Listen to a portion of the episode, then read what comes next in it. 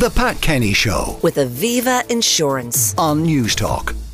British Prime Minister Rishi Sunak has landed in Israel, where he's expected to push for more humanitarian aid for Gaza. It follows the visit by US President Joe Biden to the region yesterday. Uh, joining me now to talk about all of this is strategist and co host of the Rest is Politics podcast with Rory Stewart, Alastair Campbell. Alastair, good morning. Hi, Pat. Now, why is Rishi Sunak uh, going to Israel? Well, what's happening in the Middle East is uh, is a catastrophe on so many levels, and I think all of the major leaders of the world should be taking a very, very close interest. Uh, Chancellor Scholz was there recently. We had Joe Biden there yesterday, probably most significant of all of them. And I'm I'm guessing that Rishi Sunak is doing trying to do two things. One is to show unequivocal support for, for Israel in terms of uh, the what Israel Israeli people are feeling right now in the wake of the attacks on October the seventh, uh, and also I hope trying to at least keep the Israelis focused on the need for eventually some sort of return to a political process, but also. Uh, I guess get briefed on ex- exactly what the Israelis are planning in terms in terms of uh, what looks like a, a coming uh, ground force invasion. So, I, you know, I, I, I, think it's right that he should go, and uh, we'll we'll see what comes out of it. Uh, there are also uh, Britons who are missing, uh, and that is a concern. Of course, and you know, he said in the House of Commons yesterday that Britain does what it can to liaise with all the others to try to get hostages out. But you know, as he will know better than anybody, as well as anybody, it's uh, it's an incredibly difficult situation. It's an incredibly difficult thing to do. But I think is, you know, in times like these, there is there is actually at the diplomatic level no substitute for face to face engagement. And uh, I think that the the world is, I think, coming to terms with the fact that what happened last week in a, a long litany of, of really significant historic events. There was the, what happened when, when Hamas attacked Israel was was right up there. And the decisions that that leaders and statesmen and women are making right now are going to affect things for for years and decades to come. And I, I, I, I took in a great deal of hope out of Joe Biden's visit yesterday. I think it was the right thing to do for him to go. I think what came out of it in terms of both the tone and also the extra the the, the, the attempts that the Americans are making to get humanitarian help into Gaza uh, I think it's important that world leaders do stay focused on this. Yeah, it's hard to see what difference 20 trucks will make, although uh, the Israelis are saying they don't want anything to fall into the wrong hands. And if the first 20 trucks get into the right hands, perhaps uh, the hundreds of trucks that are waiting uh, at the crossing from Egypt uh, will then be allowed to, to proceed. But it does seem like a fairly tokenistic amount of aid at this point.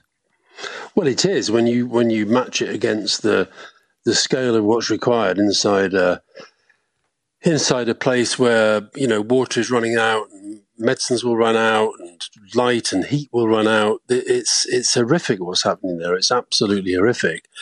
Um, but you know what what I think we should do is is commend those on the ground who are trying to get that in there and keep the political pressure on to at least to recognize that that has to be part of the calculation, even for those who are engaged in, in military conflict. Um, they're going to allow food, water, and medical aid in, but not yet uh, fuel. And of course, fuel is needed for generators in hospitals as well as uh, more generally. Food is uh, fuel is needed to uh, power the desalination plants that would allow them to produce some of their own water. Correct, and and and all these are issues that will hopefully get. Uh, you know, it's impossible to say. We you mentioned the podcast. We interviewed Yuval Noah Harari the other day, the Israeli writer, and he's a he's a liberal. He's very progressive. He absolutely hates Benjamin Netanyahu, the prime minister. But he was making the point that right now there is so much kind of raw pain on both sides that there's it's very, very difficult to see some of this stuff that we, you sitting in Dublin, me sitting here in London, we can think, well, that should be easy to work out how they do that. It's not easy to work out how to do that when there is that kind of absolutely raw pain on both sides. And it's in those moments that you do need outside interlocutors who will will try to break down the barriers and will try to get some of these things in. But the logistics um, uh, of doing all this, whilst you've got hundreds of thousands of people on the move, whilst you've got uh, rockets and bombs landing, uh, is not easy, and I think we should we should we should understand and appreciate that. Now, when uh, you uh, dropped your last uh, podcast, it was before uh, the explosion at the hospital in Gaza City, uh, and I'm sure you've been reflecting on that. but it, it's the politics now of the crater that are coming into play. Uh, the Israelis determined to show that it could not have been them using all sorts of uh, technology and intercepts and all the rest but you're wondering, does it make any difference? Because in the Arab world, they'd kind of say, well, the Israelis would say that, wouldn't they? But this is one of the problems that we that we have. I mean, this isn't a new problem, but it's been exacerbated, I think, by the the the kind of polarizing effect, both of the way that politics has developed, but also by social media. I, I say on the podcast this week, I honestly recommend to people that when they're scrolling through social media at the moment, uh, I, I, I now have a default mechanism that says if I see a video, if I see a grand, a dramatic claim, my instinct is initially not to believe in and that's not a good place to be. And it's, it's, there's a danger that sort of lends itself to cynicism. But there is so much fake stuff on there, and look, I can remember during the Kosovo uh, conflict back in 1999, there was a you you will remember this. There were perhaps the most difficult period stemmed from uh, I don't know if you remember, but NATO accidentally bombed a convoy of refugees, mm-hmm. and people were saying different things. And Milosevic, the, the Serbs, were obviously using it for propaganda purposes straight away. And the it is so easy to get drawn into these places where you say the first thing that comes into your head, or you say the first thing that you want to believe. And what, at least back then, there was, you know, people that most journalists would, would take a little bit of time.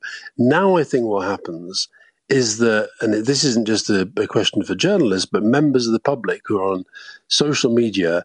Uh, I mean, I, as soon as I heard the news the other night, uh, I said to my partner Fiona, I said, mm, and she said, "This is terrible." Da, da, da. I said, "Well, yeah, but you can't, you know, we don't, you you can't rule out either that this would have been an accident, you can't rule out that it would have been some sort of act of internal sabotage, and of course, you can't rule out that it might have been, you know, the Israelis. But the truth is, we didn't know. But before, you know, literally as I was saying that, you could look at social media and you had the people who wanted to believe it was the Israelis saying it was the Israelis. You had the people who wanted to believe that it was the uh, it was Palestinians saying it was the Palestinians. You had the conspiracy theories going straight away. You had the videos coming up from 5, 10, 15 years ago saying this is what's happening. So I think people should be just very, very cautious. Um, but, you know, it was as a direct result of that of that incident, of course, that you then saw trouble on the streets. It's as a direct result of that that you had people that Joe Biden was meant to be visiting cancelling meetings. That's how volatile this stuff can get very, very quickly. And of course, people exploit that. So I think we all of us just need to try and be very, very careful about how we conduct the debate around this. And the initial reaction to the attack by Hamas on uh, the music festival and uh, on the kibbutzim around uh, the area of the border with Gaza, um, it outraged the world. Uh, and some of the accounts may have been uh, literally correct and some of them may have been exaggerated, but certainly uh, the world was on Israel's side. Um, and you, you're wondering then suddenly you have what looks like initially an atrocity by the Israelis bombing a hospital, and suddenly the world is swinging slightly the other way. It is pretty awful that you know human lives are used, maybe advertently or inadvertently, to promote these political causes. You're absolutely right, and and and the, the you know on on the podcast we we've we've done I mentioned the interview with Yuval Noah Harari. We've also talked to the Palestinian ambassador at length and, and tried to give him the space to explain things from the Palestinian perspective. Um, and what was interesting in talking to both, both of them had had members of their family, in the Palestinian ambassador's case, killed um, in recent days. as a result of what's been happening since Hamas launched the the assault uh, a week ago last Saturday. Now, I think having those human stories at least gives people an understanding that we do have to think of them as human beings.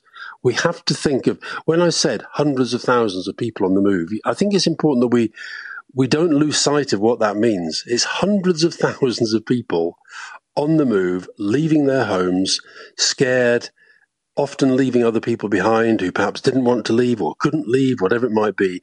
These are human stories. And if we lose sight of that and just focus on the politics and on the military side of things, I think we make you know we, we make things worse and i think it's just very important this has always happened in military conflicts and you know i worked for a government that was involved in in several and the the, the, the, the fact is that propaganda on both sides becomes a part of what's going on. You're trying to win public opinion battles. I mentioned Kosovo. It was, you know, that in the end, there was no way that NATO militarily could lose to Serbia. Okay.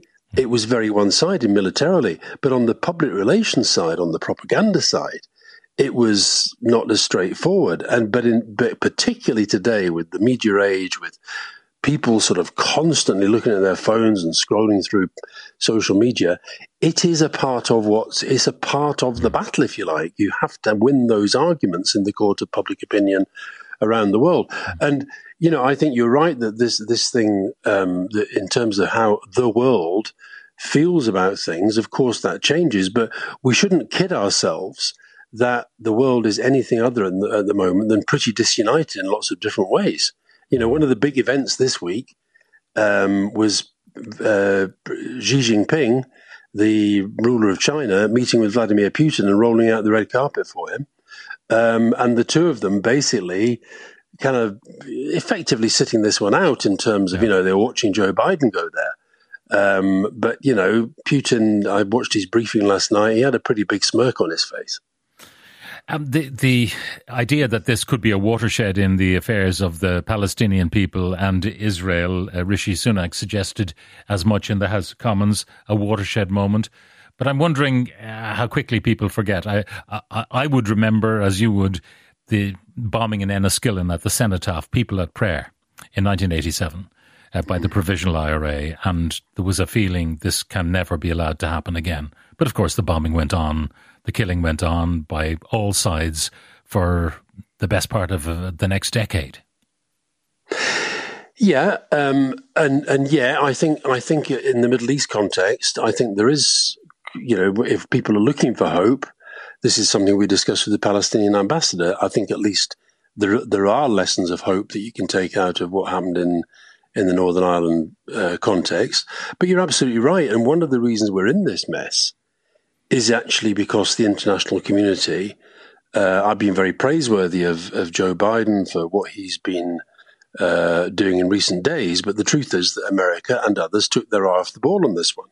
Jake Sullivan, the um, national security advisor in the United States, he recently said that he'd never known a time when the, the Middle East felt so kind of stable. Uh, now, he did add, anything can happen, but that was literally just a few weeks ago he said that. And now here we are. And so you're absolutely right. People can, I, I think you've got to be careful not just to say what you want to be the case. And I think now, these days in international diplomacy, we do tend to just move on. And the worst thing that's happening in relation to this, one, is that the eye is possibly now being taken off the Ukraine situation.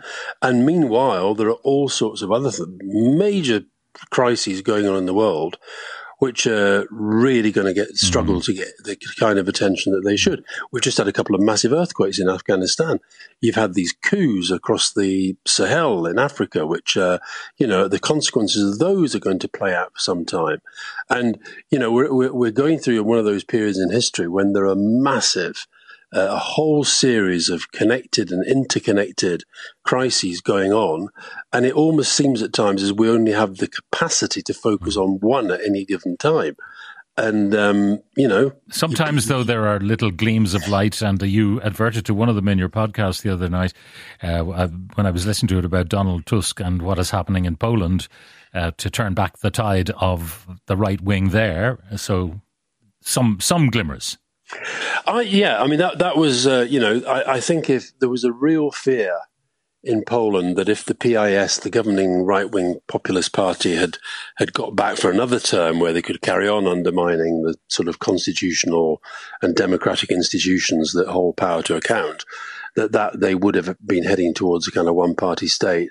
And Donald Tusk, despite massive, massive obstacles put in his way, he didn't he didn't he didn't win in that he wasn't the biggest party, but he's able, it looks like he's able to put together the coalition which will form the the next government.